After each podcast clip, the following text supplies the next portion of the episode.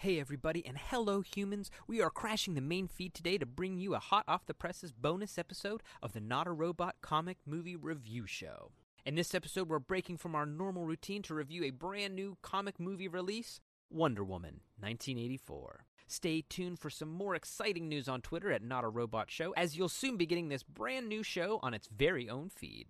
As always, our patrons get access to this and all of our content early on their own curated feed on Patreon. So what are you waiting for? Verify your humanity and join the conversation over at patreon.com slash not a robot podcasts. Now, on with the show.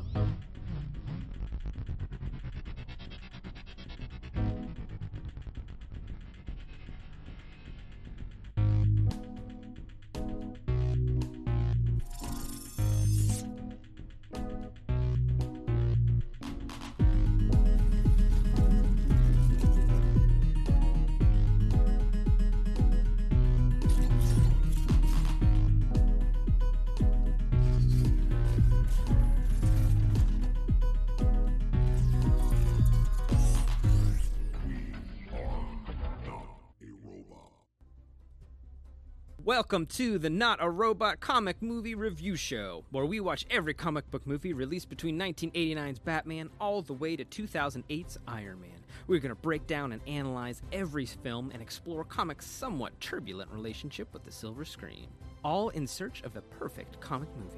My name is Reed, and with me, as always, are my two intrepid co hosts, Sam. The Duke of Deception.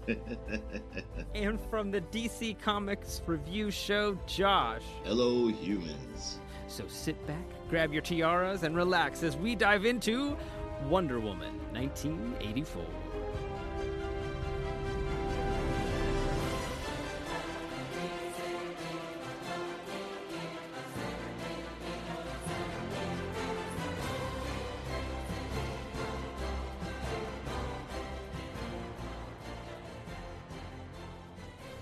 Now, this is the part normally in our show where we discuss our, our, history with the movie and when it was the first time we saw it. But since this is a brand new film just coming out, we've all just seen it. Um, so I ask this question instead: Have uh, did you guys see the first Wonder Woman, uh, and when did you see that one? I saw the first Wonder Woman on release day. I uh, there was such a big buzz for it. I've always been a big Wonder Woman fan, so the fact that it looked like she was getting a legitimate movie made about her, I was all for it. The last attempt at being bringing a live action Wonder Woman to the screen on TV didn't exactly go so well, so I was excited. I've never seen it. Well, I saw probably most of it. I intended to watch it before we did this, but um, just never got around to it. So you'll have to take that with a hey, grain of salt. Hey man, it's busy time. I mean, as as as long as you've got a general impression of who the characters are, you don't really need to have watched the first movie to see this one. Yeah, and actually, I've I've seen the highlights. I would say, you know, so everything that has anything to do with this movie, I understand. Yeah, the trailer uh, from the first one is enough to kind of get you in the headspace of where you need to be. Um, I, I'm with you, Josh. I saw this uh, right when it came out. Um, I was on board from the moment uh, Gal Gadot uh, appeared in Batman vs Superman, and she just kind of electrified the, the screen. And I was on board. I was like, okay, anything she's in, I'm I'm okay with. I I'm, I'll be in it. Uh, really enjoyed Wonder Woman. Uh, when it came out, and it was a that was a really fun experience seeing that one in the theater, like people cheering and like that that was a lot of fun. Um, missed that a little bit with this one, watching this one at home. But I will say, uh, maybe it was nostalgia, but uh, for that first movie going experience. But I kind of got the same vibes while watching this one. I did too. I'm right there with you. I was there were there were just moments of excitement. There were uh, definitely a lot of times that that just pulled you right into the movie. Oh yeah, this this this one is an easy watch. Well, without further ado, uh, let's dive into the plot now. Before we move on, I just want to say uh, we will be talking about uh, plot details uh, and doing expensive spoilers. So here is your warning: spoiler warning, spoiler warning, spoiler warning, spoiler alert. We will be covering all the details, so that is your fair warning. If you haven't seen it yet, pause it, pause the podcast, go watch a movie, and come back with us. Uh, or if you just uh, don't, uh, if you if you don't care about spoilers, then here we go. Now, this one starts out with a great score kicking from my boy Hans Zimmer. Um, it's triumphant, it's exciting, and just as soon as I turned this thing on, I started getting pumped up. The first scene we see is a flashback to Themyscira as um, we we get a, a shots of the landscape zooming through, and we see a some sort of like festival or competition going on with a bunch of Amazonians doing all kind of crazy tricks and Cirque du Soleil business and running a course looking like an Amazonian ninja warrior. Yeah, and it's funny you said Cirque du Soleil because it's a lot of practical stunts done by actual Cirque du Soleil performers. And the only thing I really notice at this point is there's some pretty unfavorable seating over the edge of a sheer rock face, but I guess these are all tough Amazonians, so they can handle it, but I wouldn't want to sit there. They fear no fall. and they're pulling off some pretty amazing uh, physical feats that, that you know as far as, as as far as i could never do half the stuff i saw those amazonians doing and um especially not uh especially not the little girl in this movie Yeah, she she was killing it. Uh, so much so that they fired her stunt doubles and she did all of her own stunts. are you serious Yeah. wow she was doing a better job and it was more convincing so they're like all right screw it i saw a great there's a moment where she swings on this giant pendulum and i saw Mhm. behind the scenes of this this 12 year old girl strapped into this thing zooming around it's nuts Yeah, I think they said that the only uh, one thing that wasn't CG was that like log that almost clipped her in the head. Hmm that makes sense. You don't want to put them in actual peril. yeah.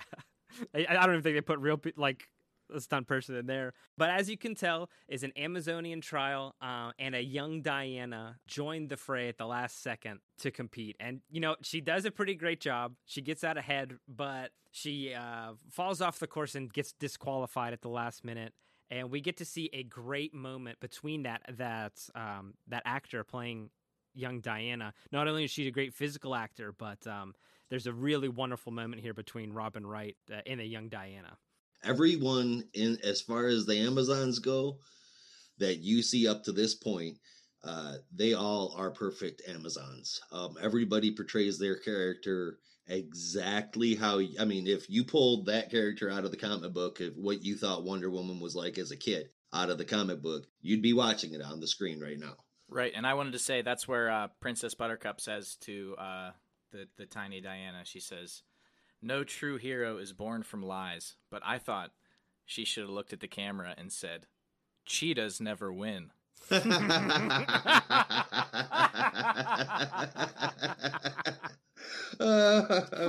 Much more succinct. It really gets to the point sooner. The last thing we see in uh, this wonderful Themyscira flashback is we've got a little uh, Chekhov's golden armor as uh, we see the famed uh, Amazon heroine uh, Astartes. Asteria. Asteria, yes, excuse me, yes, Asteria's Asteria's golden armor, and I'm sure that won't make a reappearance later, even one little bit. real quick um did you guys watch anything past the credits You mean the after credit scene? I know where your I know where your head's at there, sir, but we'll, we will get to that. We will get to that for sure. all right so there's definitely something to get to let's get there Ah, there's a little cameo maybe later about a famed Amazonian. Uh, wink it, wink it. Uh, but it's the 80s, baby. Flash forward, and we are in the 80s. It is 1984, which a lot of folks have said is like peak 80s 80ness before we start drifting into the 90s. But this, the, the 80s that we get a quick little montage of is the most tropey version there could be of the 80s. We see like cocaine kind of Gordon Gekko types. We've got uh, muscle heads in an IROC Z. The clothes are on point. All the hair is big. There's shoulder pads everywhere. as someone who lived in the 80s i looked at this and i was like holy crap this was the 80s it was oh my goodness holy cow Welcome home. I, I wish since I've been doing like running counts of things that are occurring in these movies, I wish I had counted the popped collars. There's so many popped collars. At one point in time, there's one guy who's wearing two polos with both collars popped. oh, I remember which those amazing. guys. Oh man, oh, you know those guys. I do. I definitely do. Our first set piece takes place in the most 80s place of all, a giant mall. I just wanted to say there's also a good sequence before the mall uh, where there's just peril at every corner, and Wonder Woman's just sneaky, brushing everything up in their dustpan, fixing everything. It's like reminiscent of I can't remember which Superman movie it is, but there's an intro where he's just saving the day like one stuck cat at a time. There's like somebody falls over that railing and she get you know it's like back to back. It's all very quickly done and it's hard no one can quite see what's happened. She's moving real super fast so no one can see her, but everyone knows there's a mysterious woman again. Right, which feeds into the fact that nobody knows that she exists by the time you have the Batman vs Superman and all those other things. We aren't in the mall for very long before uh, we have one of my favorite action set pieces, a mall heist. Haven't seen a, a good mall action set piece since Commando, maybe, but this one, this one, this one's pretty good. Yeah, I, I was gonna say I probably wouldn't have called this a good heist because that this went so wrong. It was almost like it it was Home Alone kind of wrong. but My only note about the heist is that uh, one of those robbers looks like Clint Eastwood with a wasting disease. yes, yes, yes, he does. Yes, he does. I was like, is that? No, it's not. It's a poor man. It's a poor man's Eastwood, that's for sure. And Josh, I will just counter by saying this: any mall heist is a good mall heist. Uh, so our robbers are robbing a jewelry store, but they're not robbing the jewelry from the front. Apparently, this jewelry store is a front for black market antiquities. Uh, and the robbers go into the back and take a bunch of stuff. And as they're leaving, they are they split up. And for some reason, the one guy drops his gun and freaks out and immediately turns this heist into a hostage crisis. Uh, picking up a little girl and dangling her over a precipice. Yeah. Um. So first of all, I want to say I don't know what his end game was. Like, dangle this child until they let me go, How is that helping you? How is that helping? or yeah, I don't. I don't see like a good escape plan there. But one thing I also noticed is that the mall floor is very slippery. Everybody's sliding all o- she's she's doing her tricks and she's sliding like on her skin on the mall floor and she pushes that the kid into that teddy bear. The floor is so slippery.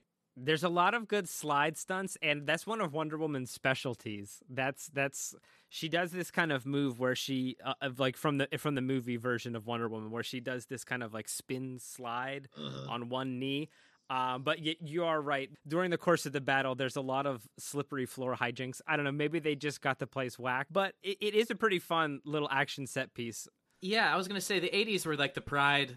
The, the the pride of the '80s is the mall, so maybe they're just taking their cleanup jobs very seriously. But that's a very slick surface.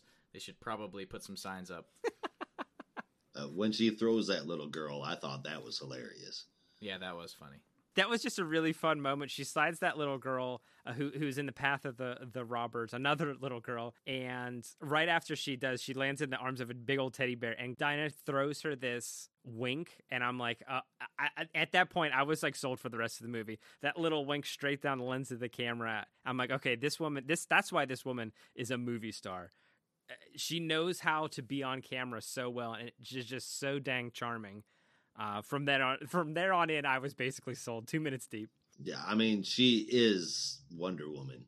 Um, there, you can debate whether or not Henry Cavill makes a great Superman. You can debate who's the best Batman all day long. But Gal Gadot, there is absolutely no way you can make an argument against her being a, a good Wonder Woman. Not just a good Wonder Woman, but basically like the epitome of Wonder Woman for this age. The one thing about this this the series, uh, well, the, the the first movie and Gal Gadot's performance specifically, is she gets the tone of playing Wonder Woman so well. It's just ju- like basically jumping right off the page. Indeed, it is. Yeah, and that's a, that's a lot of where like DC has gone wrong in the past, where they try to take their property so seriously.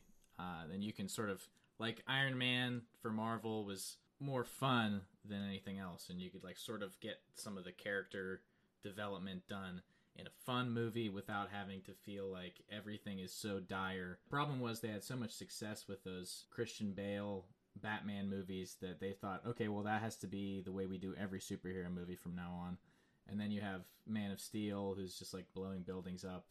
and it just like sort of doesn't meet this like the fun of the comics. And I think that Gal Gadot does a lot of like has a lot of that flair and charisma like you said that makes it fun to watch it seems sometimes where they focus is on the scale of the character and what they can do and their their these huge outside abilities and sometimes and what this movie especially gets right is they don't focus over much on the superhero they're more concerned with the character and the rest is kind of you know icing on the cake similarly with like you said iron man the character they got the character so perfect that the circumstances matter less. Exactly. Exactly. I will give you that with Iron Man, they definitely nailed that character. That's Robert Downey Jr. playing Iron Man. You couldn't have cast a better person to play that character. But as far as as far as the types of movies that they represent, I mean, the direction that DC goes, taking the movie seriously, I don't think that that was necessarily a bad idea. I think that the DC comics themselves try to tend to be more gritty, more more dire, more um, gray area. Whereas in Marvel, there's always a huge crisis and oh no, but don't worry. At the end of the day, it's always going to be okay. It's bright and shiny. It's Disney, and it always has been, even before Disney purchased it. Yeah, I can agree with that. I mean, I don't I don't necessarily want everything to follow the same cookie cutter approach that the Marvel Cinematic Universe does, but I do think that there's has to be a little bit more levity in some of these because obviously it's ridiculous some of the things she does in this movie but if it can be you know you can give yourself up to the moment because it's it's a fantastic story. Right. And because they've represented that character so well when you throw in those fantastical elements you just buy it. Exactly. This is a, a very personal movie. That's kind of where the story moves next. Um we saw Diana acting as Wonder Woman, uh, and now we get to see her daily life. Um, she leads a kind of lonely existence. Um, she works at the Smithsonian and just kind of goes about her day. And we, we get to see a couple of shots where it's obvious that she's still very much pining for Steve Trevor. Ah. I ruined the moment, but Reed said pining. Oh. Pining. I didn't mean to, but uh, oh dang! Oh, that's awesome. he had some comedy points. I kind of felt bad for Wonder Woman here. I I did feel sorry for her, but then I was at the same time I'm like, hey, but I mean, like, you you're Diana Prince, man. Come on. I mean, like, I'll give you it. I'll give you, but you're still Diana Prince. Yeah, they capture that later.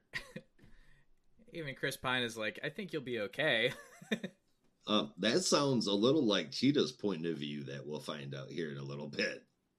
That is basically her perspective. I think that's a great take on the character, and that's like a great place to put that take on the character as well as um, speaking of Cheetah, the next introduction we see is Barbara Minerva uh, Supreme Dorko, uh, awaiting her glow up. Uh, they have a little meet cute with Diana, but sorry, yeah, go ahead. A cheat cute. yes, it's a cheat cute, but it's like so funny how how much effort they have to go to to make Kristen Wiig look like like a like a idiot. Like sometimes I don't know. Sometimes this is like I guess easier than others. The very first scene of her is just like kind of like doing a bit too much. Yeah, it's like it, it, it, seemed a lot like what they did with Electro in the Spider-Man yes, movie. That's a very Amazing that's a Spider-Man very similar movie. take. You're just like, oh, can you you can't make him more cartoonishly dorky. Keep the era in mind. I mean, even when you look dorky, I mean, everything was cutesy back then. I mean, she, I, to me, I mean, I I knew people that dress. I had a babysitter that dressed like that. I mean, it it it, it was realistic, man. I mean, uh, I, okay, all right. I'll, you know what? That's a solid point. This is the '80s style we're talking about, so it's it's it's height. It's pre-heightened. for sure, man. Um, for sure. But yes, at that little cheetah cute, Barbara spills all of her papers, and Diana like stops by, introduces herself, and like helps her clean up. Um, but they actually have get to work together uh, as the FBI brings in all the artifacts stolen from the mall heist uh, for Barbara, a gemologist, uh, to analyze and try to tell them what what they are. These things that were stolen. Um, one of which is a seemingly worthless hunk of citrine that is dun dun dun. It's your MacGuffin. It's a dreamstone, baby. Just as a side note, my wife is really big into collecting crystals and stuff. And um, she laughed when they said that that was only worth $75. She said, You can never find citrine that looks like that, ever. she said, That'd be $300 easy. That's a big old chunk. yes, sir. Before they mentioned the monkey's paw later, I wrote down in my notes uh, cheetah's paw because that's all I do is try to find puns.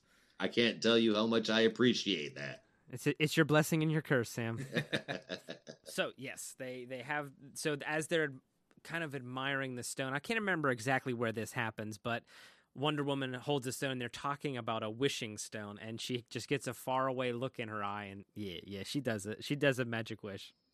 Yeah, so they bring it about, and they uh the guy they, the reason why Wonder Woman even thinks about doing it is somebody this this random guy just walks up, grabs it, and says, "I wish I had a coffee." Oh, And so coffee. she, yeah, The and coffee then he gets a coffee immediately. So she's like, you know, she just silently wishes for Steve Trevor to come back, and Uh, probably just as an instinctual response, you know, just like the idea came into her head.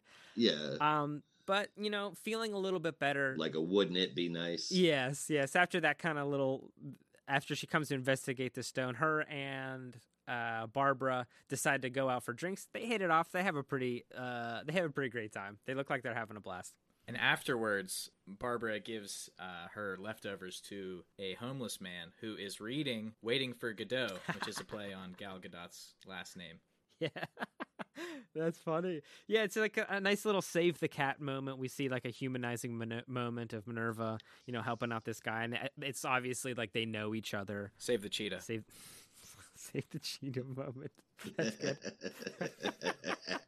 We're gonna have to get you a pun jar. You put that money to charity. Every time you have an involuntary pun, you have to you have to pay a dollar. You pay me. I'll pay, I'll pay, I'll pay you a dollar for every involuntary pun. So Minerva talks to her buddy. She gives him her leftovers, which I thought was, you know, it's a very nice little scene.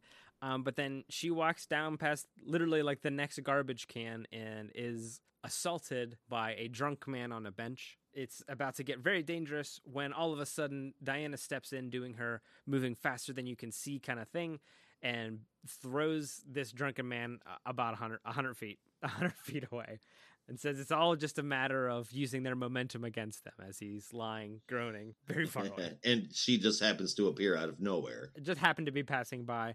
Uh, but she tells Barbara to go home. Barbara does not. She goes back into work, picks up that the dream stone, and wishes that she was more like Diana, which has some unintended consequences.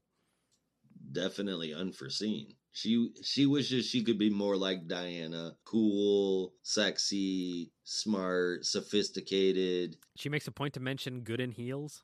good in heels. Our final introduction, we've seen now one of Wonder Woman's uh, most popular nemesis, Cheetah, Barbara Minerva, and her origin story. Now we get to see another with Maxwell Lord. He is a, in this universe, he is a TV charlatan selling uh, his company, which is called the Black Gold Cooperative. and uh, played by the always brooding Pedro Pascal, Mhm. who more recently is known for his uh, turn as the Mandalorian. And uh, it took me a long time to put the two together, but I, let me know if this is anything. Maxwell Lordian. Uh, According to IMDb, he based his performance on Nicolas Cage, which I think is another way of saying lower the bar. Well, I think that for somebody as arrogant as and as pompous as Maxwell Lord, okay, now I get that there's differences between comic book canon Maxwell Lord and the Maxwell Lord that we're given here, and we'll talk about that later. But um the personality, as far as the personality goes, this is definitely it. Reed knows he's read uh, comic books recently where somebody has given Maxwell Lord the minor, the most minor of annoyances, and he makes them relive their most horrible childhood traumas over and over and over again for no reason. I mean, th- this is he's that kind of pompous, arrogant, all about me, very vindictive kind of person. And I think not only did they get again the perfect person to play this, but uh, I've seen him in this role in a different way before. He didn't just uh, he wasn't just in the Mar- Mandalorian, but Pedro Pascal also was in Game of Thrones. He was the uh, Sand Viper. The, uh, unfortunately, got crushed by the mountain, but uh, very, very, very good actor there. Yeah, he got his eyeballs popped. Well, well, all of those characters have kind of that similar, very uh, cocksure kind of energy. So it, it all kind of works, and especially I. I'm with you, Sam. I didn't recognize him for a while. I was watching the movie and I had to look it up, but for some reason I was like, I, "Wait, I know this guy. Like, I do I trust this guy? He's got this kind of face and this energy, especially here in this performance, where you know he's a liar, but you still kind of want to trust him anyhow." A lot of times I found myself rooting for him, where I'm like, I hope he gets this right. he he needs something to go good for him. Yesterday, during my third watch of the movie, I think I used the word lovable douchebag, and my wife agreed with me. Well, I- so well, well, now you say that with the Nicolas Cage, that is a very that I can see that kind of energy. This is like a kind of like a matchstick men kind of performance here, exactly. where he's like a total screw up, but you're For still sure. like, oh, mm. can you just, oh, you you almost got it, bro, Just get one thing right, bud. Just one, man. or just be satisfied with one thing, as you know, Maxwell Lord will never be satisfied, and you know that kind of plays out later as well. You can see the Nick Cage in his violent outburst when he gets pissed off about his kid being there too. Ah, yes, that was very Nicolas Cage. very chaotic energy for sure. hmm as we find out later, he is kind of totally broke, but no one really knows that because he is the guy from TV, and he kind of uses that uh, notoriety to get into the museum. Uh, as he actually knows what that stone that was taken is and is trying to get his hands on it. He goes there and kind of schmoozes Barbara and uh, gets on her good side. Diana shows up. She's not very convinced. She can she can see that this guy is up to no good. So the ne- very next thing that uh, pops up is a fundraiser at the museum where Maxwell Lord is set to make a big donation. And at one point, Diana says that she doesn't come to these things often. And she shows up looking great, very cool dress. Uh, her wardrobe was actually inspired by Brooke Shields' look at this time so that they're basing their outfits off of things that Brooke Shields actually wore. Um, I, I don't know if this is one, but this this dress is pretty interesting. It's got it's like a long slit up the side, but it's a suit coat on top. Very cool. Yeah, Very. Uh, Brooke Shields is famous for wearing something really super similar to this, and it was it caused a big, huge, ah, okay. like oh my god moment in the in, in the press because it was so risque to wear out at the time. See, look at that. They're doing references. I love it. Uh, well, it makes a pretty big fuss here, and I can see why Diana said earlier that she doesn't like to come to these things because the museum fundraiser crowd is a horny bunch of dudes. All everybody, every single guy she walks by is like, "Hey, baby, what are you doing?" Not just the guys, but they're gross. It's gross. Yeah. Everybody's gross. Yeah, not just the guys, but yeah, I mean, everybody's like, "You want to grab a pizza? Go back to my house." I mean, Yeah, and they're blasting uh, Frankie Goes to Hollywood. right? Welcome to the Pleasure Dome. well, which is a little weird, man. That's a little risque for a for a Smithsonian gala. Right? I was looking for the fishbowl. This hey, this is a horny Mhm. party apparently. Um, More like Smithsonian. Oh hey. Oh, I gotta, I gotta, no. gotta mark one down here. you can right. cut that. Uh, but no, Jimmy, leave it in. leave it in. Put it in four times. Just keep playing it. Yeah. That's the new intro song. Oh. Diana's not the only one making a splash, though, uh, as Barbara gets her glow up in a very uh, in a black dress and very high heels that the lady uh, says she might need to practice in, but obviously she nails it. She's got her confidence. She made her wish, and she's certainly feeling it. Yeah, and I mean they they definitely did that whole uh, rags to riches, Yeah. you know, uh, glam up type of thing go on there. She that's probably the prettiest I've ever seen her portrayed in a movie, which seems odd because she's a she's a pretty lady. Yeah, playing this comedy role, she doesn't get like the chance to like strut it out like this. No, she doesn't. From kitten to smitten. There you go. Get this bit. I didn't write that one down. I promise. That's just off the cuff. well, that is certainly the look, and you know we weren't the only people smitten by our budding uh, cheetah. Maxwell Lord is also into it, but unfortunately, uh, Barbara's into it as well. But Max is really in to get his hands on that Dreamstone. Uh, they quickly head on back to his office, and he does just that. While at the fundraiser, Diana gets an unexpected visitor to her, but obviously the rest of us saw this coming. Chris Pine, Steve Trevor is back in quite an unusual way. What did you guys think about his resurrection? Yeah, and I was I thought it was really cool how they did it where he put a very 80s Casio watch in her hand just like he puts his watch in her hand in the first movie. Like I said, I didn't see the first movie, but I've seen enough of it to to recognize that significance there. Uh, then they have a spinning makeout session.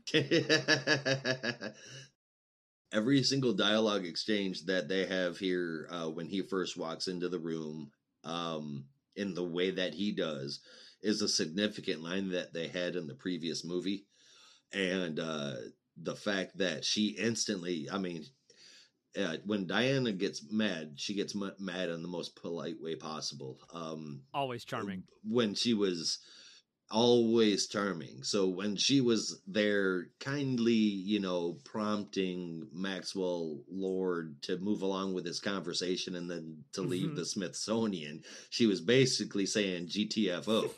you know, that's that's Diana. Um, it was the same way here, and she reacted appropriately. I love this scene. I thought it was exactly what Wonder Woman would have done. Don't you dare say those words. Now I know that people will probably catch Patty Jenkins may catch some hell for using um, that kind of dialogue when Justice League or not Justice League, excuse me, Batman versus Superman caught hell for Martha. Why did you use that name? You know, it was kind of the same kind of an exchange here, but I think it really works. And um, the way that the way that he convinced her that it was him, it just, dude, I I I was sucked right into it. Yeah, well, Steve Trevor has been resurrected, but he has been transplanted in the body of someone alive in the 80s. So it doesn't look like him, but immediately after he puts the watch in their hand, they recognize, you know, she recognizes him for who he is, and he transforms um, in her eyes to Chris Pine. Right. And she even says, All I see is you. So it's all the director sees too. And honestly, I'm so I'm so glad they did that. I'm so glad to have Chris Pine back in this because the chemistry between these two is like just so great. It when they just got together, it put a big smile on my face. I, and I'm not like a sentimental kind of guy, but I was just like just pleased. I was just happy to see them happy. obviously we know what they meant by uh the way that they brought him back we won't we definitely will not get him in the next movie Right. I think it's very smart. I don't know if that's true. I mean, he's he was somewhere. So if he was somewhere to be pulled back into a body, then he's somewhere they could get him again. I'm sure of that if they really wanted I think to. they'll. I bet you they would save him for the next big like uh, team up movie or something like that. So like the like Justice League two or something like that. He'll have like Right, a little could be. flashback or something. But yeah, I think I think his character. This is this is kind of the end for old Steve. Um, but Yeah, he gets thinking so, probably. too. It, yeah, They make and, the and most right, of It it. should be because if it, if it's not, it kind of takes away right. the gravity of the of the letting go. But exactly Yeah, but they throw a lot of uh, great '80s jokes in here. Some futon jokes, Oh, some spray cheese, an Mhm. exercise bike. they do a clothes change montage. I think, and now Yeah. you can correct me if I'm wrong. I love that part where he picks up the exercise bike. He says, "I tried to take the bike, but I couldn't figure out how to get it going." I mean, and that's it's one a of those stationary exercise bikes. I know, but it was funny. right? as And then hell. he It looks in the mirror and he sees he sees the original dude's body. And I wasn't sure if that was like a quantum leap gag, but it looked like one. yeah, a little bit. Yeah, the, the 80s. A little bit, up. yeah, it did. I, I thought they for a second there. I thought they were going to go that like maybe he was like a descendant or something like that, and he like swapped in the body because they kind of look alike. Um, but yeah, that I think you're right actually with the quantum leap thing. That that makes a lot of sense. And you consider he doesn't leave until the timeline is set right. Oh my goodness, there you go. It's quantum leap, guys. It, it was Sam all along. It was Sam all along in a different body. It was a triple quantum leap. He had to quantum leap He was in the times. Dreamstone. There you go. Yes, exactly. Whoa, There we go. never performed before. Ziggy. Speaking of the Dreamstone, Max Lord with his purloined stone makes his one wish. Everyone gets one, and he makes his to become the Dreamstone itself. A. That's like a wish for more wishes. B. Having only uh, read the original Monkey's Paw story and seeing a few Twilight Zones, I would think wishing to become the stone might be a bad idea. He's really lucky he didn't end up like a literal stone and then the credits rolled.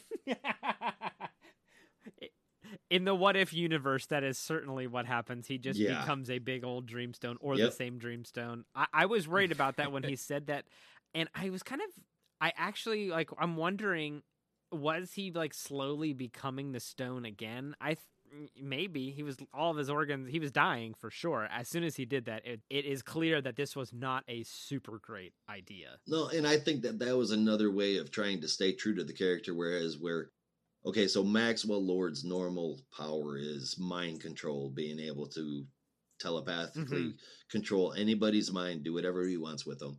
But as a side effect, he always suffers physically. It'll start out with a nosebleed. It'll get way, way, way worse if if it has to. Um, you know, depending on how much he's pushing it. So I think that this was kind of a reflection on that. That makes sense. I was wondering how they're going to get to like him having mind powers, and this was kind of it. Now he is the Dreamstone himself. He takes his power for a spin pretty early, acquiring uh, all this all this money. So his his gag is he he has people wish for a thing, and then as the cost for the thing, he takes what is most valued to them in return.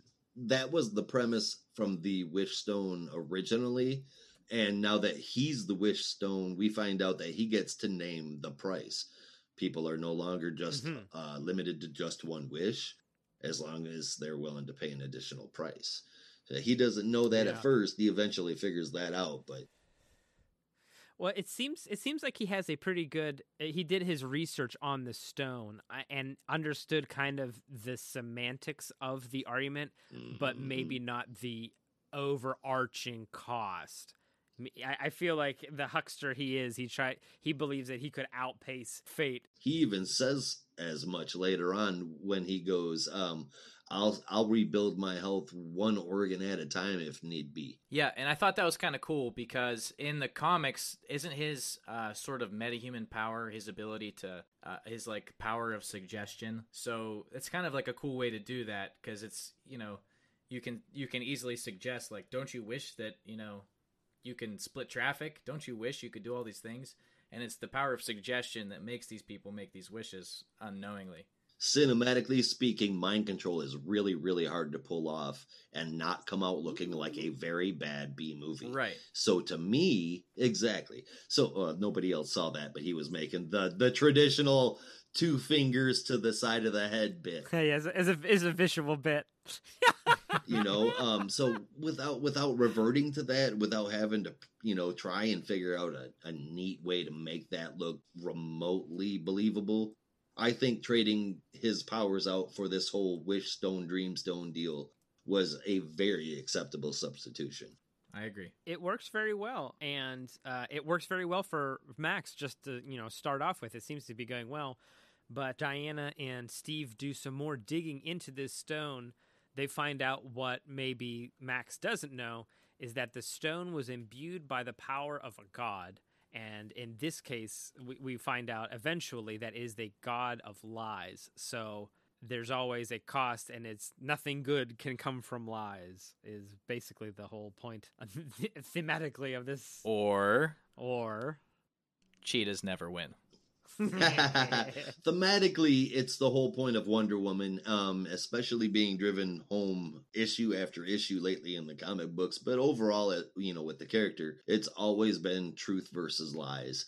And they really, really built on that throughout this entire movie. It's the premise of the entire movie. It's the premise of many issues in the comics. It's the premise of the character, and and it was done done perfectly. To a T here. Uh, well, speaking of things that are on point for the character, um, Lord jets off to Cairo, and Steve and Diana need to follow. And when they do that, they, um, well, it seems like they steal a jet. yeah, we see them go to the Smithsonian, and Diana just waves her badge because she's an employee. Oh my god! That's She goes and they the steal-. They steal a historic fire jet at this is Smithsonian that just so happens to have a full tank of gas. Because where are they going to refuel while they fly all works. the freaking way to Cairo? You know, I mean, uh, dude, I'm pretty sure that they would need an aircraft carrier to make it to Cairo. But in any case, Details, schmetails. Um that's that's what happens. Uh diana uh, uh, steve says he wants to fly a plane that goes fast so she doesn't reason with him. They don't fly coach they don't even fly first class and let him experience that. They they steal a jet. So Boy, they steal Um, a jet. something that doesn't get mentioned here throughout the movie but is most certainly a circumstance is that diana loses her job. Maybe because I'm sort of thinking like uh, Max Lord gets away at the end, kind of you know scot free. I'm thinking like a lot of a lot of this stuff. Maybe it just kind of goes back to the way it was. Because if it doesn't, then there's a whole lot. oh, so that that's something. To, okay, we can we can talk about that at yeah, we'll talk about that at the end. But that's definitely a possibility. I see where you're going there, Sam. But here's the thing. Here's the thing, guys. We don't know that they know that it's her that stole the jet because she uses the power that Zeus hid Themyscira with to hide the jet, making an invisible jet, which led to one of my biggest laughs. That I was laughing so hard, uh, my partner had to come downstairs and check on me because she thought I was having a heart attack because I was laughing at Steve Trevor's line. Well, shit, Diana. oh my god, that was hilarious. I laughed all three times. That was very funny. So um, he also says, "The way I fly, they will never find us," which is also true for a lot of pilots who crash over the ocean. it's very, very true. but actually, I have a real question about this. Yeah, Wouldn't radar still work on the invisible jet? it's magic. I don't want to question magic It's here, magic, baby. Well, but it's Well, like that's- electromagnetic pulse. Like it definitely does it would. make it y- the pulse go through no, it? because the only thing that turning something invisible does is bend light around it. It doesn't bend sound around it. Or, Right. So- or, or, Right. if it's bend, if it's using the power of Themyscira to bend the sound waves around the plane.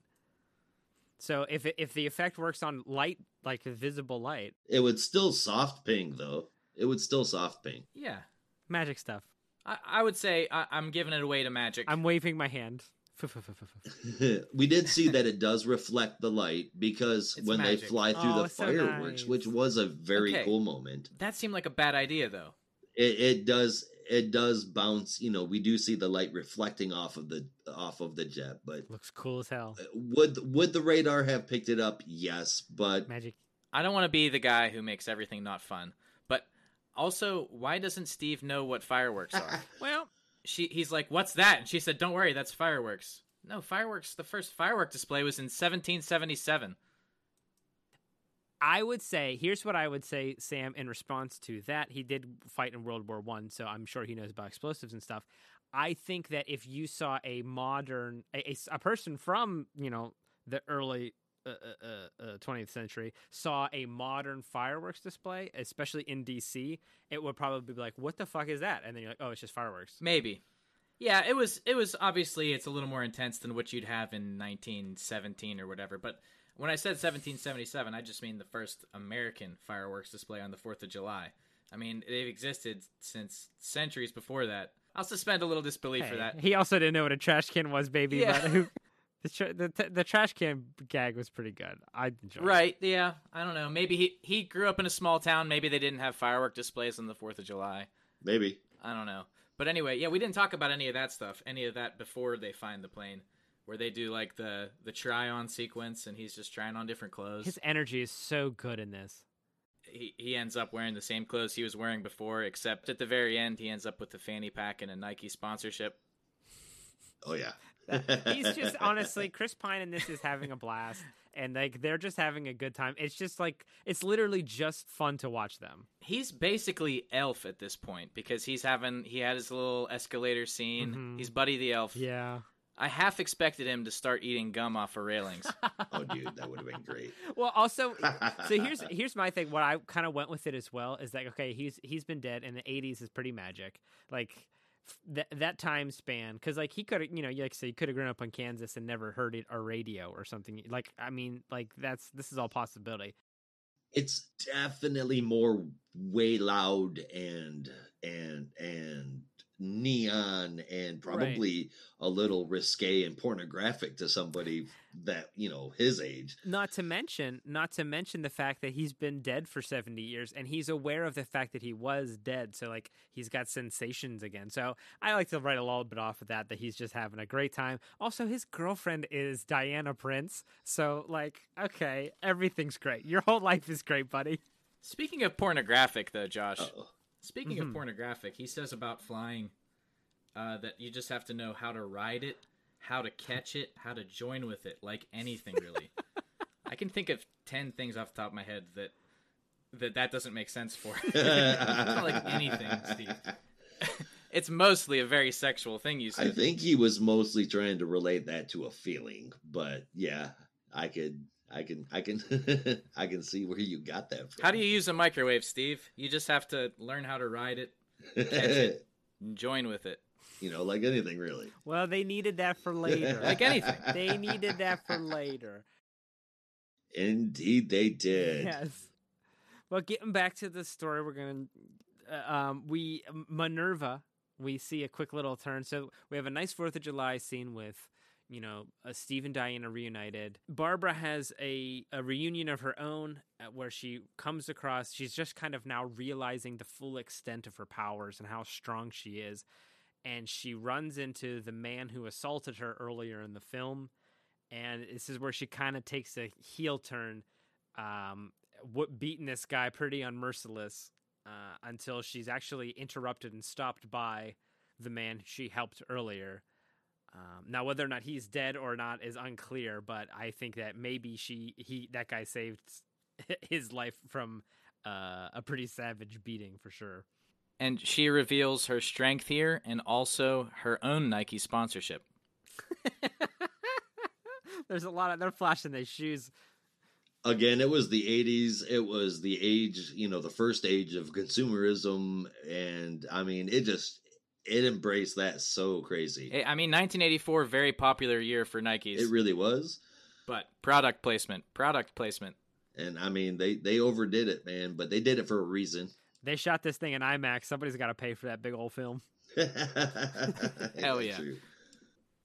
Well, we get it. We get a very cool use of that um, IMAX uh, in a in a, our next action set piece. Steve and Wonder Woman catch up to Lord in a convoy of uh, vehicles fleeing after he tricks a Saudi prince out of his security detail, and we find that Diana is being weakened.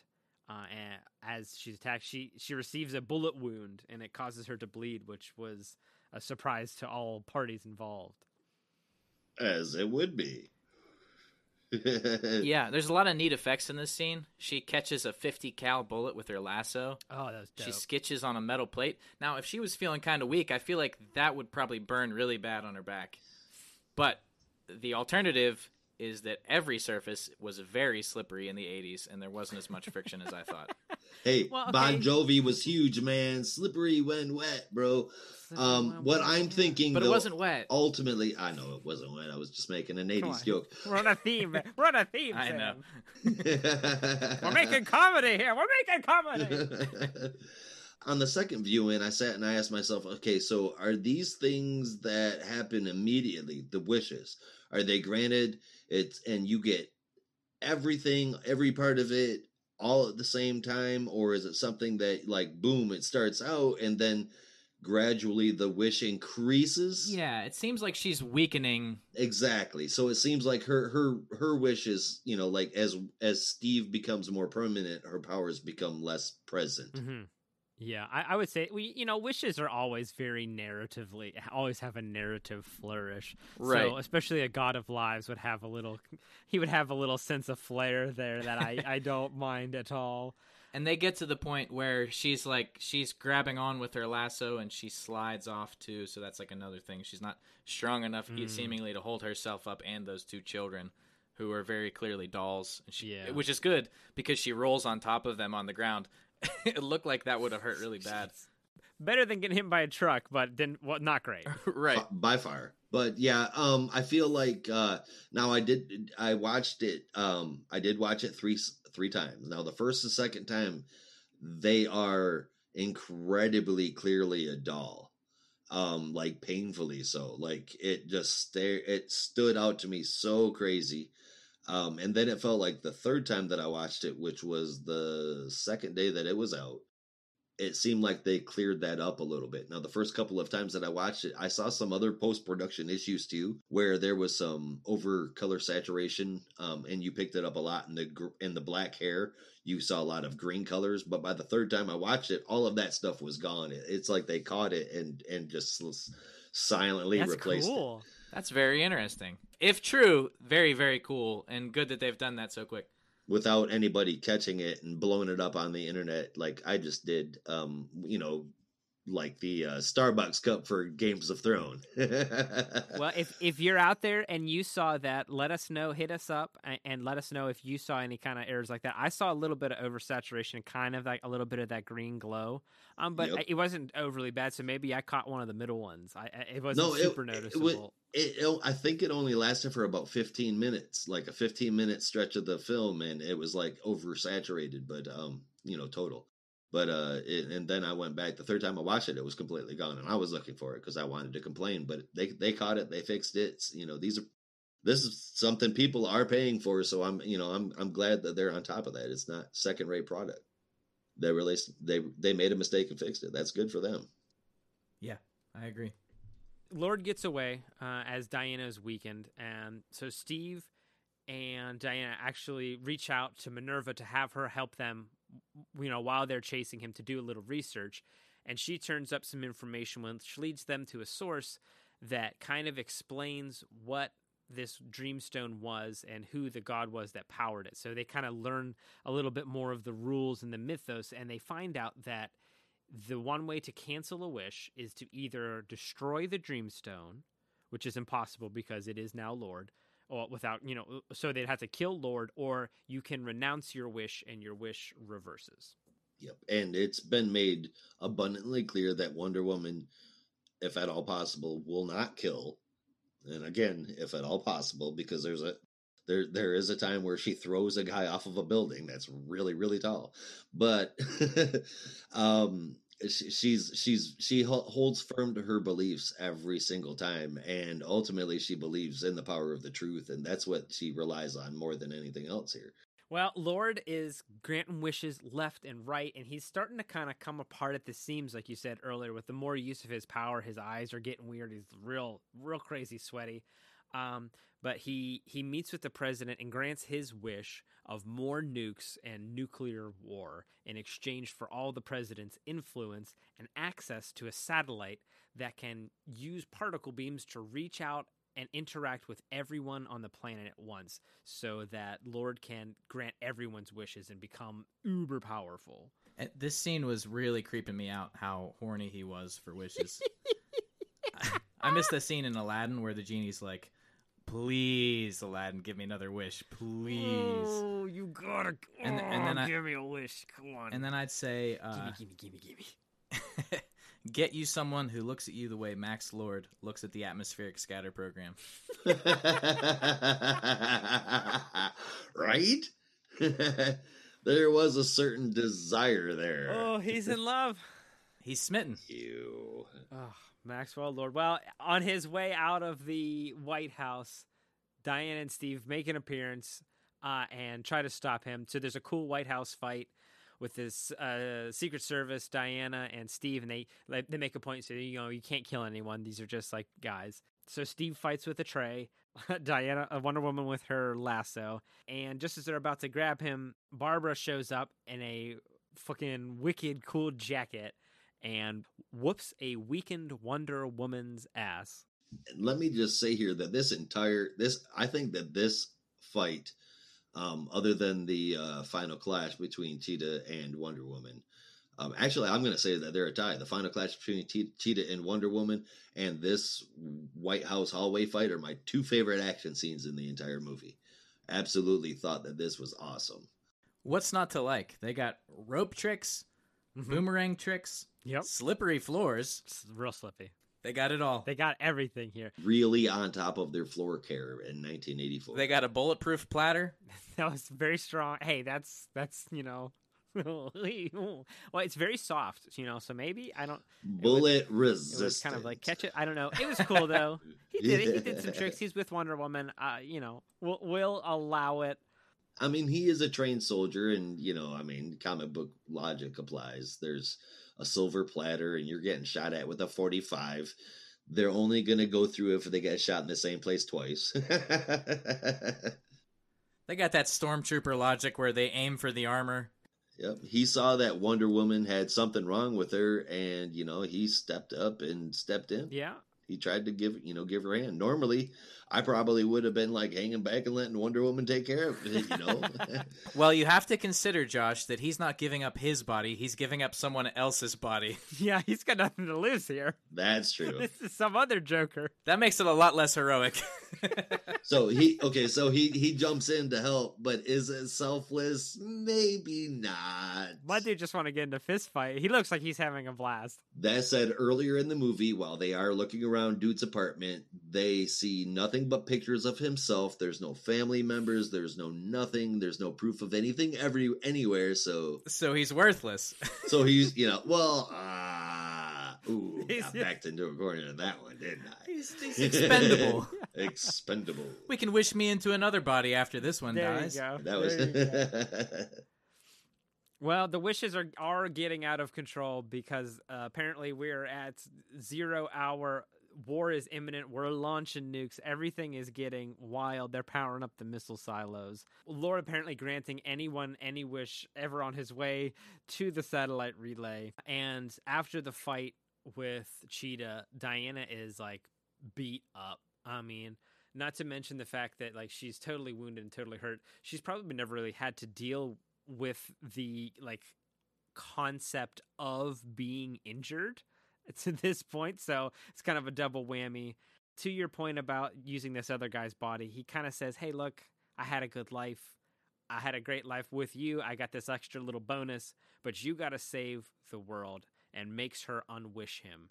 Um, and she eventually relents and starts running down the street and we get like probably my favorite sequence in the whole movie is she as he Steve is unwished away she heals and starts running faster and faster and faster and eventually uh, leaps into the sky Now, the it, this is basically the same trope, unfortunately, and it's probably why why it hits her even harder. That that you know uh, happened in the first movie. Steve had to make a sacrifice, sacrifice his life for Wonder Woman to be able to save everybody. It happened again.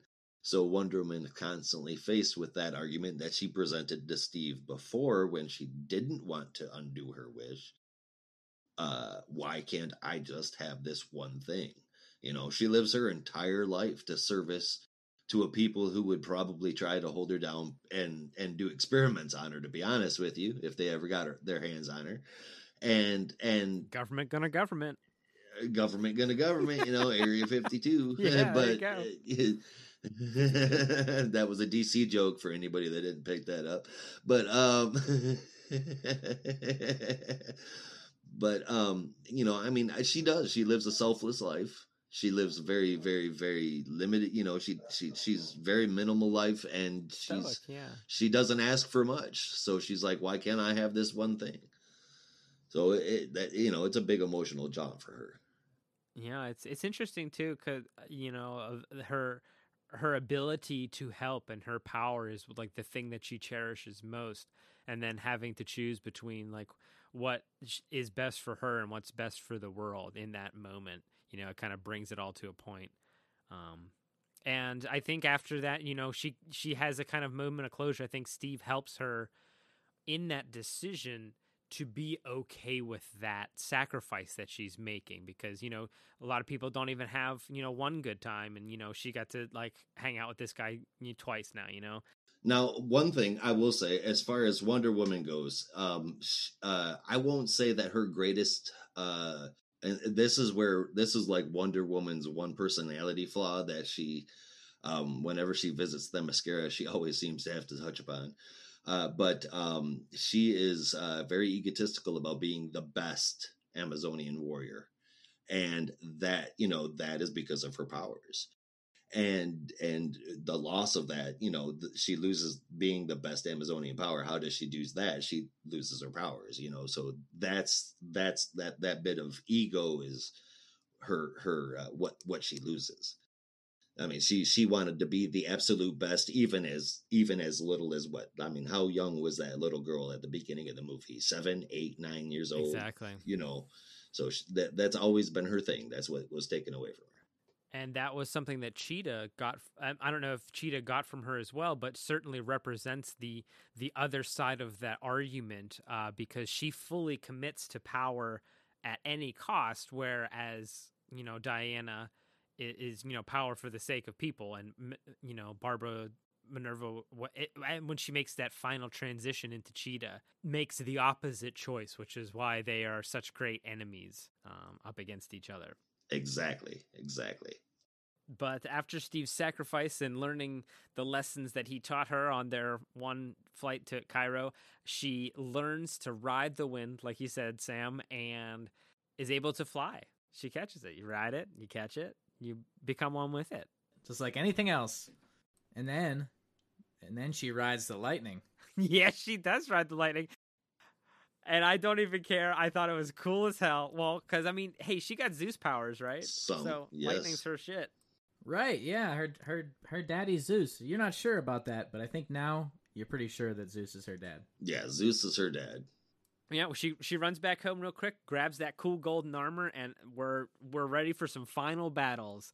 Lord makes it to that satellite complex and jacks into the whole world, connecting with everyone, and they all start making wishes. And then Wonder Woman arrives using her new uh, ability of flight plus the golden armor to assault the complex and take everybody out with a pretty cool uh, signature Wonder Woman bracer smash, sending out a shockwave. I would think right after you learn to fly, Mm-hmm. you wouldn't want to add in any unknowns like gigantic flightless wings made of gold. change your dynamics Right. a little bit. Well, maybe she when she was up there, she learned. She's like, okay, I wish I, I wish I had a little longer wingspan. Who knows the ways of Amazonian flight? Yeah, it was like a stabilizer for her. Sure. Yeah. Well, Lord's beaming uh, to everyone, and uh, oh yes, the cheetah fight. Yes, so che- um, Wonder Woman arrives, and Cheetah now fully transformed into Cheetah and into a feline apex predator form. They duke it out in a pretty awesome, uh, I thought, action sequence. It was a little bit slow at first when Cheetah was tearing up the wings, but uh, once they really got into the meat of it, we see a lot of throwbacks to different lasso tricks learned before, and Cheetah uh, doing some cool jumps. I, I was a big fan of this. I was a big fan as well, and it really goes to show how powerful they were trying to represent Cheetah, because that armor, as is explained earlier in the movie, is a, is one suit of armor where all of the previous Amazonians donated their armor to make the strongest armor possible for one of their warriors to fight on against the rest of mankind. and and she won. Yeah. Um, so this is a war it, that armor survived that, yet Cheetah is sitting there ripping it to shreds. You can see just her nails digging into it. She's flinging pieces across of it. She's she's making quick work of it compared to what that armor's been through before by far. So it it really sets up how powerful um Cheetah is at this moment. And I think that the the action sequences were um dude, uh, I know that they were CG, but god damn, did they look real, man. Right. And whenever Goldar wears that armor, he he he takes on the White Ranger, who everybody knows is the best Ranger. It's the best ranger. Uh, so you know that that sort of lends itself to the strength of the armor. Also, uh, they do a lot of like swinging around on electrical wires. And I hate to be fun police, but I'm pretty sure that Cheetah gra- grounded herself like three, four times before she hit the water. I I kept thinking that was going to be a thing. Aha. Okay. Oh, here we go. But Here we go. but she she has started to siphon the powers from Wonder Woman, right? And Mm. then she changed her wish to be the apex predator. So I think she was starting to lose her relationship with Lightning. Right, but I think she should have been electrocuted before that. I would have thought whenever she hit that stone wall while she was holding the wire, but you know, It's very insulated, maybe. maybe it could be. Again, I, I I'm not a scientist. I don't know. Yeah. Well, it doesn't matter until it does, and then that is how Cheetah is defeated, as she is electrocuted, but not Wonder Woman in the water.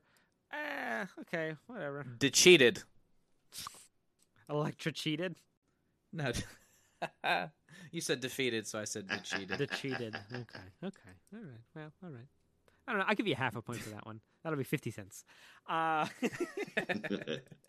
but at this point, it's almost too late. Lord is fully powered up, and he has now stepped into the particle beam itself. So he's become physically one. I don't know exactly, but he's in the beam, and we know that's big and important.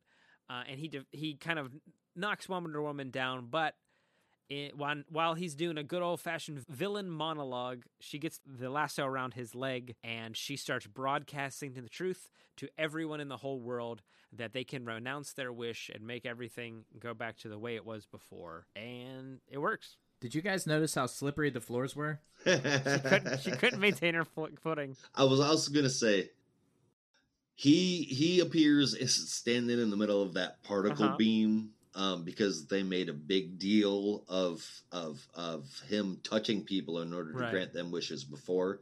But when he's in that scene where he gets the boner for the Mhm. satellite array, and they're like the particles touch Exactly. Mm. the TV, so so they made a big deal about the setup for that. That's that's why he was getting to stand in a flashlight. If anyone's, if there's going to be any big nerd problem with with this movie, it's got to be that particles are literally touching people. Well, it's not a continuous particle. It's what I kept thinking. Like, basically, here's my thing: is that when they were going through the explanation, they they have like kind of like a little throwaway moment in there where they're talking about how the particles will be touching, and Lord goes, "Touching, you say?" yeah, that's when he starts getting really riled up. And they're like, "Yeah, it's like basically touching." He's like, "Oh, so wait, it's technically." Technically touching, like, well, yeah, not really. I mean, it's like a particle. It's a repeating particle sent from a satellite. Like, yes, but technically touching, technically touching. it's just all semantics. He, he doesn't care as long as it's technically. He's like, okay, that's good enough for me, baby. I need to get there. Well, you understand the stone is run by all this magic, so technically touching is touching. On a theoretical quantum level, it'll be just like I'm touching these people, right? Right. It's like uh, that. Just it's like, okay, well, I mean, it's good enough for me. Okay, let's let's go there. But it works. The lasso works. I have a question. Now, it doesn't really matter that much, but does whenever Wonder Woman uses Max Lord as a tin can phone, do they hear Max Lord's voice or do they hear Wonder Woman's Uh, voice? it's a it's another quantum connection. Well, we see the screen go all all. It goes all gold. Mhm. So I think it's just. Yeah, I think it's her because she kind of gives a little monologue. So I, I'm Right. I'm guessing that it's you know channeling through and reaching everyone on the planet.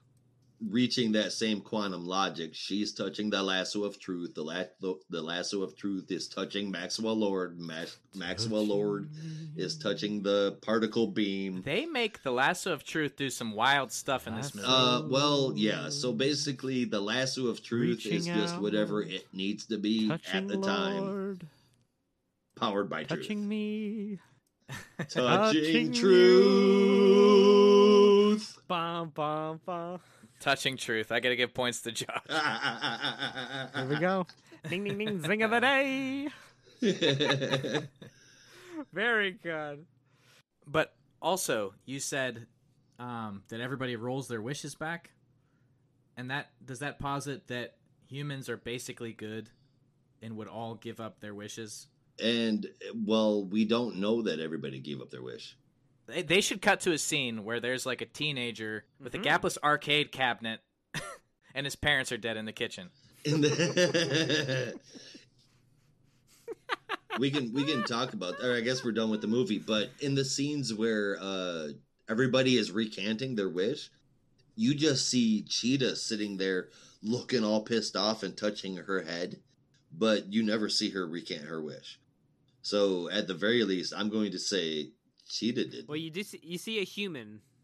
Right, but hang on, because you see Max Lord Yeah, she, recanted his wish, which would have been the wish that gave her all of her extra cheetah oh, looking yeah, powers, you're right. her you're apex predator. right. So That- she's back to maybe if So she didn't give up her maybe wish, not- she's back to at least where she was before that. Master Vampire logic. Master Vampire logic. If you ki- if you kill the master vampire, all this all the fledglings got to die. Right. Yep, you're right. Guys, this is it. That's basically Wonder Woman. Uh, we're gonna cut to a quick break, but we'll be right back. We're gonna break down these comics, see how it's different from the the comic to the movie. We're gonna get into the box office. We're gonna talk all about it. So stick around. Oh, welcome back, and thanks for sticking around. Hopefully, you stuck around for a few seconds into the end of the credits of Wonder Woman, so you could see uh, a great little tag featuring a wonderful cameo and little teaser moment at the end. We find out that the ancient Amazon warrior, the one that originally wore that golden armor, the one the golden armor was made for, is none other than one Lynda Carter. she who played the Wonder Woman in the original uh, TV show. Yeah, And it made me wonder why she was such a huge part of the promotion of this movie. Um, even when DC did their own little virtual digital Comic Con, um, she was heavily, heavily featured in every aspect of the promotion of this movie. And um, now I'm not saying that that directly means that she's going to be tied to a third movie, which is confirmed, by the way. Hey, hey, hey. Uh, Wonder Woman three definitely is happening. That that news was released, I believe, this morning. Um, but that doesn't necessarily mean that Lynda Carter is going to be playing a superhero in Wonder Woman three. But she does have her part as a part of the established cinematic Wonder Woman universe, and I think that that is pretty cool. Yeah, I I was great to see her. I did a cheer. Um, they they slow played it really nice, where I thought this was going to be a Wonder Woman scene, and we were going to get another character. And when they pull, when you know they got the reveal there, uh, that did make me want to you know shout a little bit. Uh, I'm excited to see if they if they do get into that a little bit. Sam, what was her name again? Asteria. Asteria. Yes, uh, Asteria. I'm hoping that she plays a larger part in movies to come, and I think that would be really great and get a lot of fans excited. That's a pretty name. I bet you there's going to be a bunch of there's going to be a bunch of babies named Asteria pretty soon. That's my pop. That's my pop culture prediction. It sounds too close to listeria, which is like a listeria, which is like a disease you get from eating uh, like bad lunch meat. uh, dude, um, people people name their kids Apple, and those go rotten all the time. So I'm not surprised by anything anymore. yeah, well, Asteria in the comics, uh, moving into kind of get the draw those comic connections between the movie and the comics itself. Asteria is apparently a character from Earth one. Uh, 1098 1098 uh she could fly and uh she's in a couple of she had like one appearance Uh, oh, Elseworld's finest. She, uh, the character named Mysteria. Now, I don't think this is the same one. It doesn't look like a uh, an Amazonian by any means. So maybe they're just creating a character out of you know nothing. But um, as far I'm as assuming so. yeah, I, I'm I'm interested to see where they go with it. Um, and uh, I'm interested to talk about how this.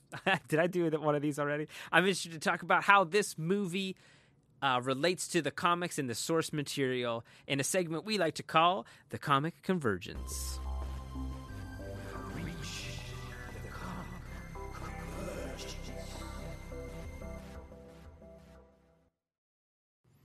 So, Josh, uh, I'll, we'll start with you. Uh, how did you feel that they nailed the tone, the tone of Wonder Woman? Uh, you know, the comics and the the overall t- tone of the character in this film. Um, as far as uh, as far as nailing the tone for the character, uh, they couldn't have picked a better person to portray her. Um, there were when she was originally cast for the for the first movie, there were people who complained about her size. Um, I don't see that as being an issue here whatsoever. I don't have a problem with her size. She's never seemed diminutive to me at all. Uh, she is the perfect Wonder Woman, and they write her character in such a way that, that it, it feels like the character that I've always read. And uh, it's they they've done a great job of taking what the you know the source material has given us for years and years and years and putting it on the screen. They took their time with it and I'll be damned if they didn't do a really good job, man. As far as Wonder Woman goes, now this movie it took some liberties. We we've touched upon them before. Um, Maxwell Lord is not the same. You know, his power is not the same. Uh, Yeah. You know, um, he doesn't have a child, or excuse me. In the very most recent comics, he does have a daughter that we just found out about. Um, but that's very, very recent. He doesn't have a son at all. Um, yes. Um, uh, the way that we got the invisible jet is different traditionally than comic books. Uh, Maxwell Lord's powers are different traditionally than comic books, but the way that they did them was still respectful. It wasn't. It wasn't because comic books, as far as an explanation goes, it was it, it fit really well and it worked really good into the movie. Sam, how do you think some of those uh, things transitioned, like you know the lasso and the tiara, and you know how how some of those powers uh, and origin stories got started? Uh, see, I'm not too big on the uh, the actual Wonder Woman comics. I never really read too many of them. Not to say I'm not big on them. I just haven't been directed in that uh, that way. But um, having watched the Justice League or Super Friends when I was a little kid, and Right. uh, the the Lynda Carter Wonder Woman would be on TV all the time. I never uh, thought that the the lasso of truth was used to have visions. I think they might have done that in another one of the more recent movies too, though. Uh, but it seems like extremely powerful. It can catch 50 caliber bullets. It can do all these things. I I don't know if there's basis for that in the comic, but it's like hyper fantastic uh, as essentially the power of the of the lasso of truth or the the the uh, golden perfect as it's also called is that um it does whatever you need it to. Mm. uh we've we have seen it do everything from save people by knocking them out of the way to resetting the entire multiverse so i mean yeah it does whatever it needs to it's it's the golden perfect uh, more of a, a kind of instrument of the wielder's will, you know, oh, you know, with stipulations, you know, the of the embodying that ideal of truth. exactly it's the themysciran truth swiss army knife right. And a few things that I actually have read uh, that that have Cheetah in it as well. Like her main goal is to get hold of that lasso. So it seemed odd whenever I saw that she did have hold of the lasso and she basically just threw it aside. I don't know if she I don't know if there's some kind of like Thor's hammer that you can't wield it if you're not pure of heart or something like that, but I definitely would have hung onto that if I was Cheetah. Well, they showed all those Amazonians doing all kind of like lasso training in the earlier thing. So Right. So is it a wet noodle in Cheetah's hand because she doesn't know how to swing it? She has Wonder Woman's powers, so she should be able to grab it and keep it. I think it. I think it is more along the lines of a almost like a Thor's hammer, where you must be worthy of being able to to do it. I mean, that's the whole that's the whole gist of the the the, the tool itself. The lasso mm-hmm. itself is is truth and honesty and goodness. So if you don't align with that, it's it's going to be crap for you. You have to face your own truth. Right. There you go. or, or the, the the like holding the actual object you know is makes you truthful so any kind of illusions or lies you'd be telling yourself would be revealed so uh, you know i I was i was hoping they might flow that in a little bit but in you're right she just kind of throws it aside. They don't make it a big part of that but this is a pretty lengthy movie. Uh, overall i think they you guys kind of um, touched on this too but they really nail the feel that kind of hope and inspiration that everyone feels around wonder woman. I think they really uh, they hit on the head here. Um, so to, to me this feels this feels very true to character and i think this is a, a great additioning addition to you know the wider wonder woman verse. Now speaking of that wider wonder woman universe um, do you guys have any favorite arcs that you think people should check out if they're you know feeling particularly wonder woman-y and want to really get into this character and dive into some more stories All right. So if you're looking if you're looking specifically just for a quick a uh, specifically a Wonder Woman versus Cheetah story, Wonder Woman: The Lies by Greg Greg Rucka and Liam Sharp is the best one to go to. There's there's been a few different cheetahs. This one is Barbara Ann Minerva, and she's portrayed perfectly. So that's that's your go to on that one. If you want to go way back to the very beginning, and I suggest you don't, um, Wonder Woman: The Golden Age Omnibus Volume Ones and Two. Um, there is the original Wonder Woman comics. The only problem with that is that as the creator moved on with the character, he wanted to more portray her as the type of woman that would rule the world. And for some reason, the comics started getting into this weird, odd combination of superheroism um, at, at, at- on on the lowest tier uh, with feminism and that fetishism. early stuff is a little sticky Um, and it was there was a lot of bondage stuff. Go on. It gets really cringy, man. it gets really cringy. It is put out, you know, um, completely un unabridged. So if you want to go check that out, you can. If you want really good Wonder Woman stories, I would suggest Greg Rucka and Nicholas uh, Scott's Wonder Woman Year One. That was awesome. Get volume ones and two. It's worth it. It's the premise of Wonder Woman's origin from everything uh everything that's been put out in recent years is based off of this book. So that's probably where you want to start out if you're interested in getting into Wonder Woman comics. And then I would also check out Wonder Woman number 1 through 62. That's George Perez. He took over Wonder Woman. Wonder Woman had that crazy no continuity comic book strip style going on for so many years. She had no real place in the universe. This is where Wonder Woman's origin was cemented, and it it's where everything that the Wonder Woman that we know now, Mm. this is where it came from. All of it. George Perez is responsible for that. Past that, um, if you want to go into the new 52 age, Wonder Woman 14 through 44. That was written by Gail Simone, Terry Dodson, and Rachel Dodson, and um, that was awesome. Uh, we get uh, visits from Black Canary, the Green Lanterns, and Power Girl too in that one. The Birds Prey was the title that Gail Simone wrote just before this one, and she received a lot of awards. This one is just as good.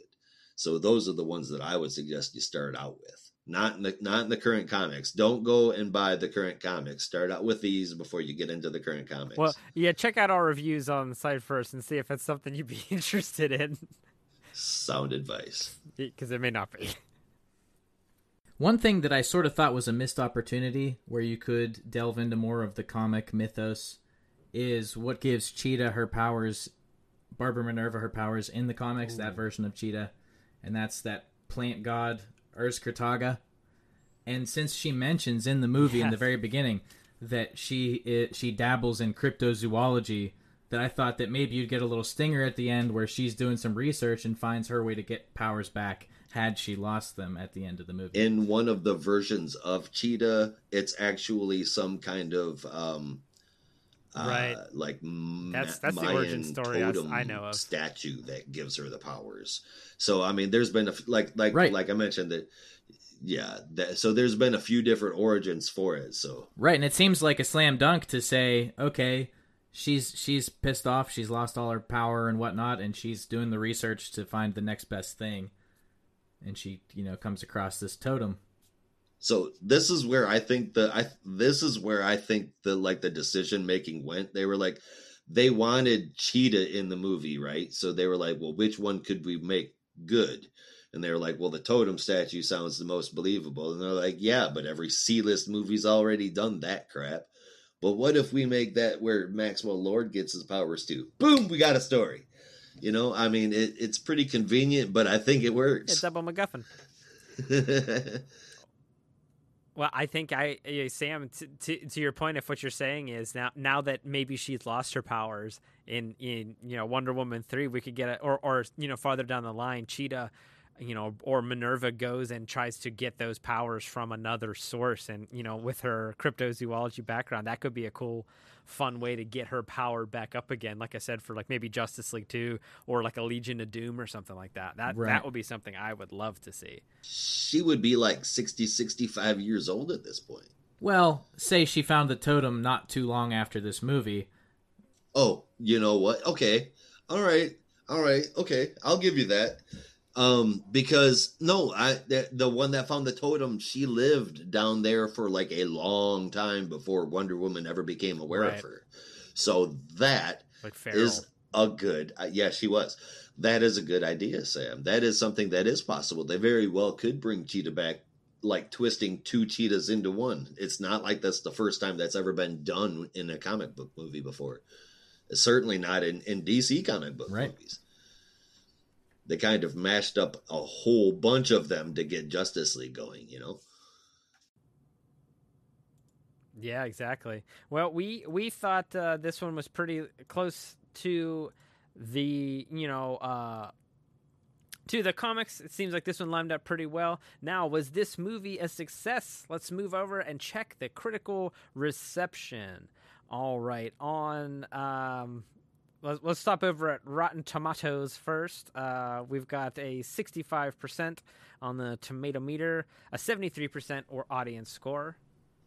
it recently lost its uh what was it was what do they call it Certified certified fresh. that recently lost that i believe it was this morning Uh, over on Metacritic, it's not doing uh, quite as well. Uh, we do have a, a few very positive, you know, um, reviews from critics.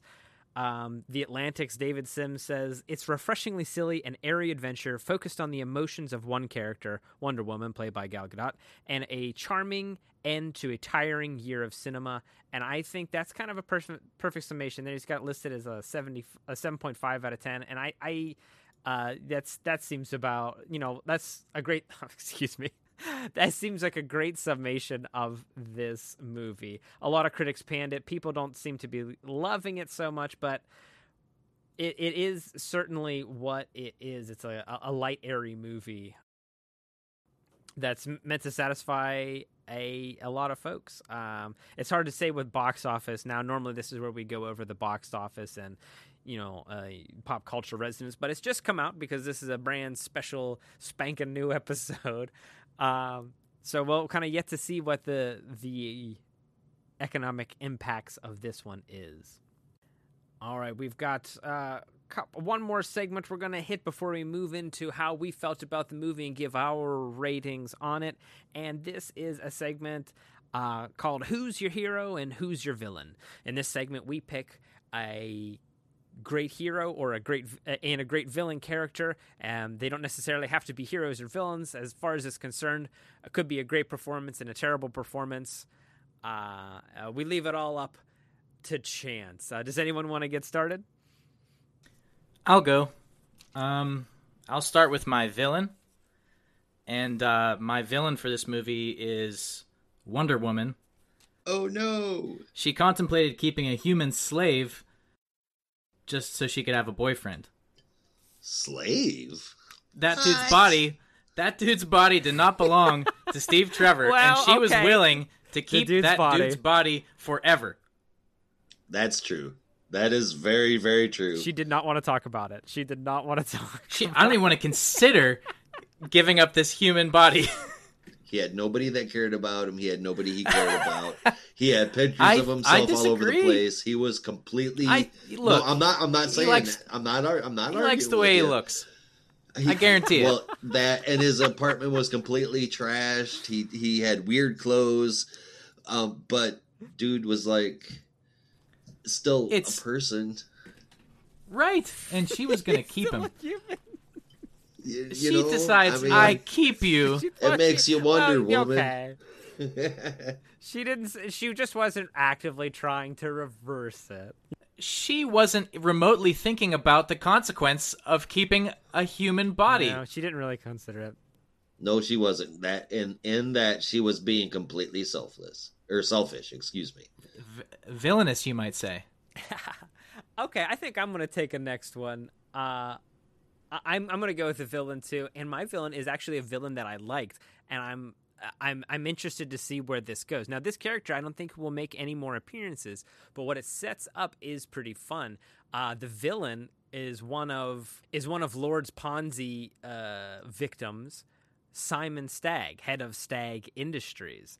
Uh, and I was excited to see this kind of little Easter egg and you know a DC nefarious company pop up, and I'm wondering where that may take things, or if it's going anywhere at all, or it's just an Easter egg. But uh, I liked his look, and he had he had pretty fun hair and, a vibe about him. So that's that's my villain for this one.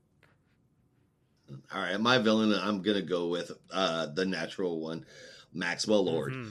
um uh our boy pedro man he uh he he nailed that role to a t i think he was a perfect maxwell lord for the maxwell lord that we were given Okay.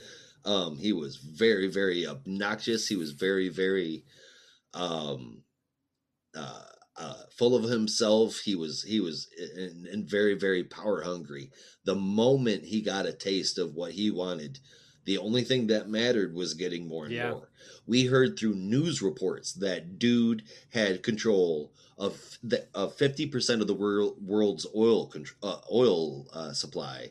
So much so that the market was completely destroyed. Nobody knew what to charge for gas And he still needed more. that was being played in the background during during the the exactly during during you know throughout the movie and and it was just it was done fantastic that was he he did a great job and um uh, we know that he continues to exist further on in the universe because we've seen Easter eggs of Lord Industries and Lord Enterprises um, in other DC movies set in the future. Perhaps Alistair. in the comics, he doesn't he have actually like the opposite of a heel turn where he kind of starts to g- get his act together and use his powers for good. No, he just every once in a while he'll work with the good guys. He doesn't necessarily ever stop being a bad guy. Oh, I was going to say does Pedro Pascal out cage Nicolas Cage in this role, do you think? Or would you have liked to see Nicolas Cage? I think Nicolas Cage would have been too much Nicolas Cage. Hmm Maybe I don't know if he would have been able to have been charming enough. I, he his his breakdown was was really like the whole third act was basically him like losing it and like coming apart at the seams, and I, I thought he did it very well. We never mentioned his kid. He was he was apex bad dad. Oh, by far. I mentioned it earlier when he lost his shit about his kid uh, being there for visitation. Yeah. He was like, How many weekends do I have? And, you know, through the silhouette of the glass panel, you see the kid get up and run away. You know, um, Well, and and then he just gets him back too. There's like he doesn't really have to give anything up to get his child back. He just has to undo the bad stuff. Well, see, now remember that his kid sat there, and even though Maxwell jerked away during the first time he tried, he wished for his dad to be good. Great. But first, And he that, wished to have his power.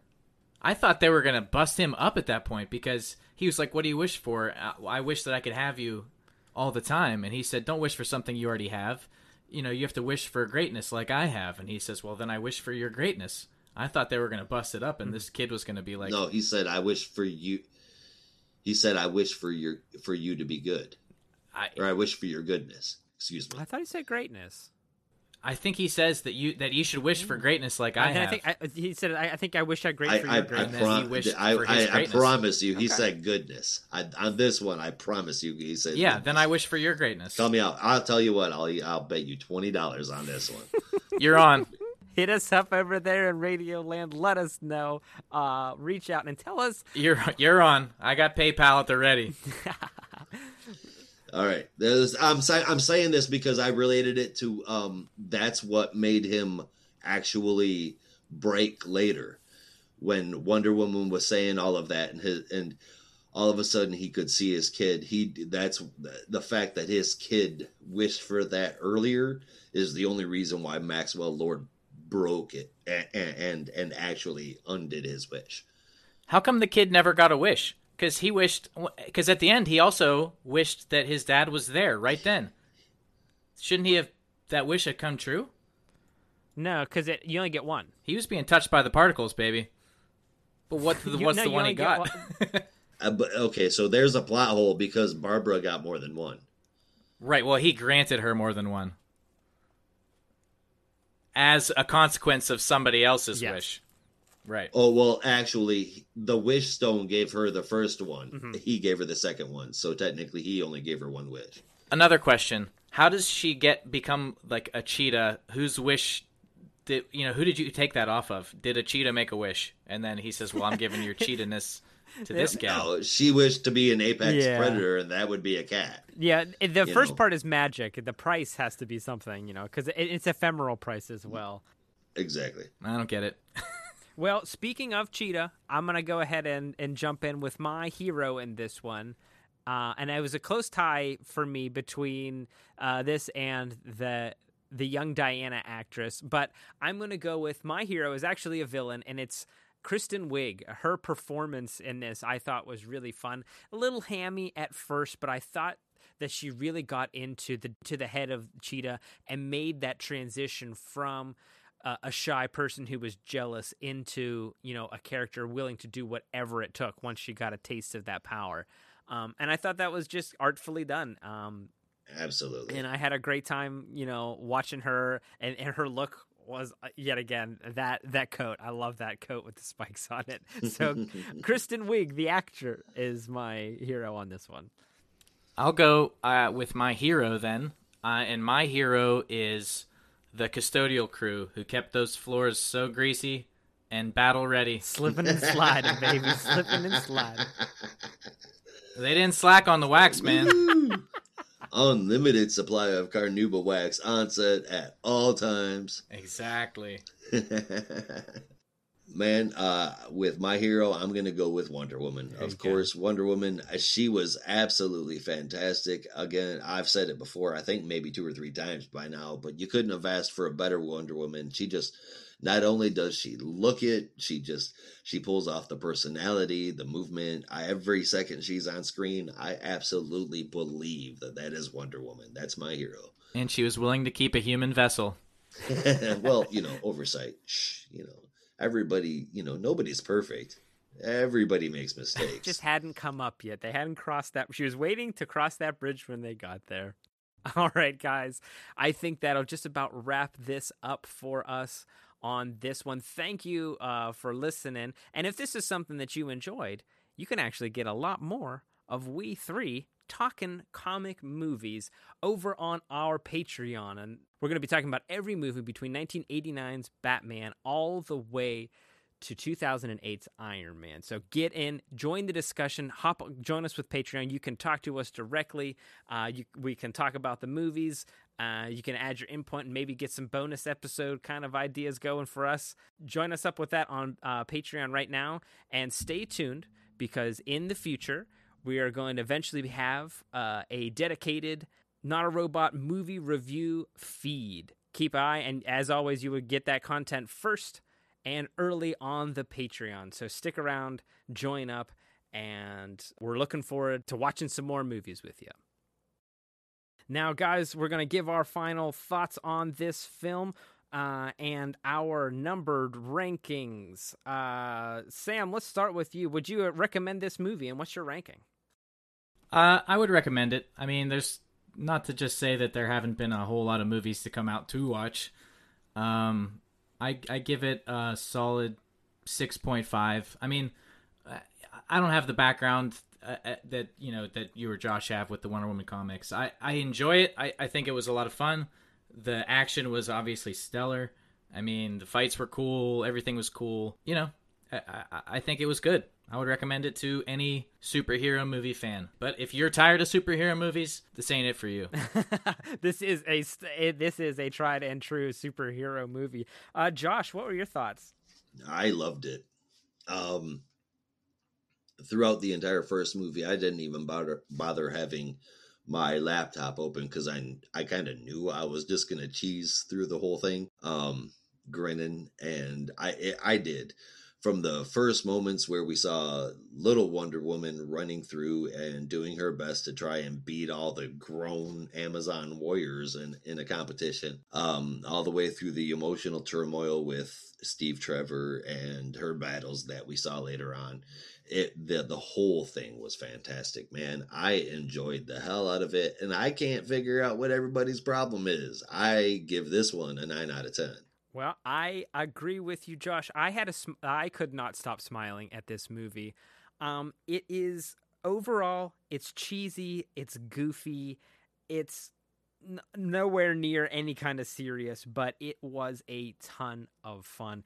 Gal Gadot is just the perfect on-screen encapsulation of this character. Her and Chris Pine interacting together is like the perfect chemistry, and I understand why they rewrote the world in order to bring him back into this movie. Now, I'm actually going to give this two different rankings. I'm going to rank it once as just a movie to see, and then again as a comic book movie because I think there's a distinction there. You know, maybe in a different time, I, I would consider this differently, but as a movie, just a standard movie, I, I'm I would rank this kind of low. I think I would put this at a seven, like a seven point two five, because it is che- cheesy, it's hokey. There's a MacGuffin. It's very transparent. Um, it's a lot of fun, but there's not a whole lot of meat on this bones. But as a comic book movie, specifically a Wonder Woman comic book movie, I think that this this is almost perfect. This is an an eight out of ten in that aspect because they nail the theme, they nail the character, this is everything Wonder Woman stories should and can be, and I'm so excited that we're going to get another story. You guys busted me up. I- am taking it up an extra half point. I think it's a seven. You're allowed to do that. Yeah, we, we do it all the time here. all right, guys. Well, I we if you haven't watched this yet, hopefully you, you give it a, a shot now. Just you know, it's it's a fun, relaxing experience I, I smiled ear to ear the whole time. Uh, I smiled the ear to ear this whole podcast as well. So we'd like to thank you for sticking around. We'd like to thank our very uh, very kind patrons for making this kind of stuff possible, and hoping we'll see you uh, over on Patreon soon. You can get that stuff for just a dollar a month. Of course, you know if you want to be a little generous, you can bump up into the other tiers. One of which will actually get you on a podcast with us. So take a look at that. And uh, we hope you have fun. All right, folks, that's going to bring us to the end of the show. We hope you had a good time listening because we had a great time making it. And we hope to see you on the next one. So until next time, be wonderful to each other. And don't be a robot. Talk to us anytime uh, about whatever. Does Superman have giant steel turds? Who knows? These are the questions we can parse out. Somebody out there has got the answer to that. Or just like, would he even poop at all because like his organs are all like supercharged, and he just like it would just atomize all the stuff? Like just... Or does he poop immediately upon eating because he's so oh so fast? He has to eat on the toilet. Yeah, exactly.